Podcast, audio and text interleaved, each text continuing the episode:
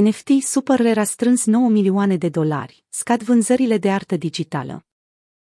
Ecosistemul NFT continuă să aibă un moment de explozie, iar startupurile care au fost pregătite pentru acest val al artei digitale capturează în continuare momentul. Super Rare, o platformă NFT dedicată artei pe blockchain, a generat zeci de milioane de dolari în vânzările din săptămânile recente.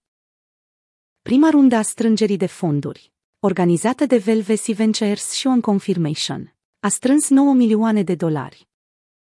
Dintre investitori au făcut parte și Collaborative Fund, Shaq Capital, Dirt Kind, Sound Ventures, firma lui Eston Kucher și a lui Guy Osiri, Mark Cuban, Mark Benioff, Naval Ravikant și Chamad Palihapitia, printre mulți alții. Super Rare și-a lansat platforma în 2018. De atunci, aceasta se diferențiază prin menținerea unei platforme închise, exclusiviste, care selectează atent arta pe care o vinde. Toate nefeturile vândute de Super Rare provin din ediții unicate, adică lucrarea de artă este salvată pe blockchain într-un singur exemplar. Echipa a anunțat că plănuiește să extindă siteul la cea mai mare capacitate anul viitor. Compania câștigă 3% din fiecare tranzacție care are loc pe platformă, plus 15% taxă de galerie, care este aplicată vânzărilor de pe pagina principală. O caracteristică unică a platformei o reprezintă faptul că artiștii care au creat o lucrare continuă să primească un comision de 10% chiar și din vânzările ulterioare ale creației lor. Vânzările NFT stagnează. De la vânzarea lucrărilor lui Beeple, Everyday is the first 5000 days, licitație care s-a încheiat contra sumei de 70 de milioane de dolari, volumul vânzărilor pentru această categorie de active a scăzut considerabil.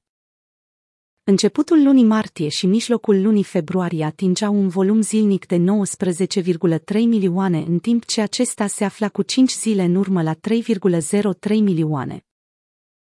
Am asistat la o scădere de peste 80% în volumul vânzărilor. Semn că cei care au cumpărat lucrări digitale de artă probabil vor întâmpina probleme în a le mai vinde la același preț sau chiar unul mai mare.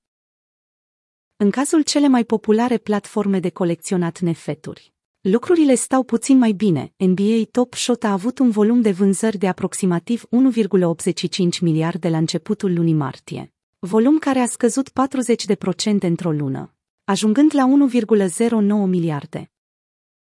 Calmul pieței nu s-a resimțit și asupra de Perlaps, compania care se află în spatele platformei Top Shot. Aceasta a anunțat marți o strângere de fonduri încheiată cu succes, în urma cărei au primit o investiție de 305 milioane de dolari. În ciuda acestor fluctuații de volum, nefeturile speciale, îndeosebi cele cu LeBron James continuă să se vândă cu mii de dolari. Odată cu ultima zi calendaristică, o privire asupra pieței arată că prețurile au scăzut cu 40%. Seturile S2 au resimțit cea mai mare retragere. Unele momente aici, cu sensul de nefeturi, s-au înjumătățit în preț în acest interval de timp.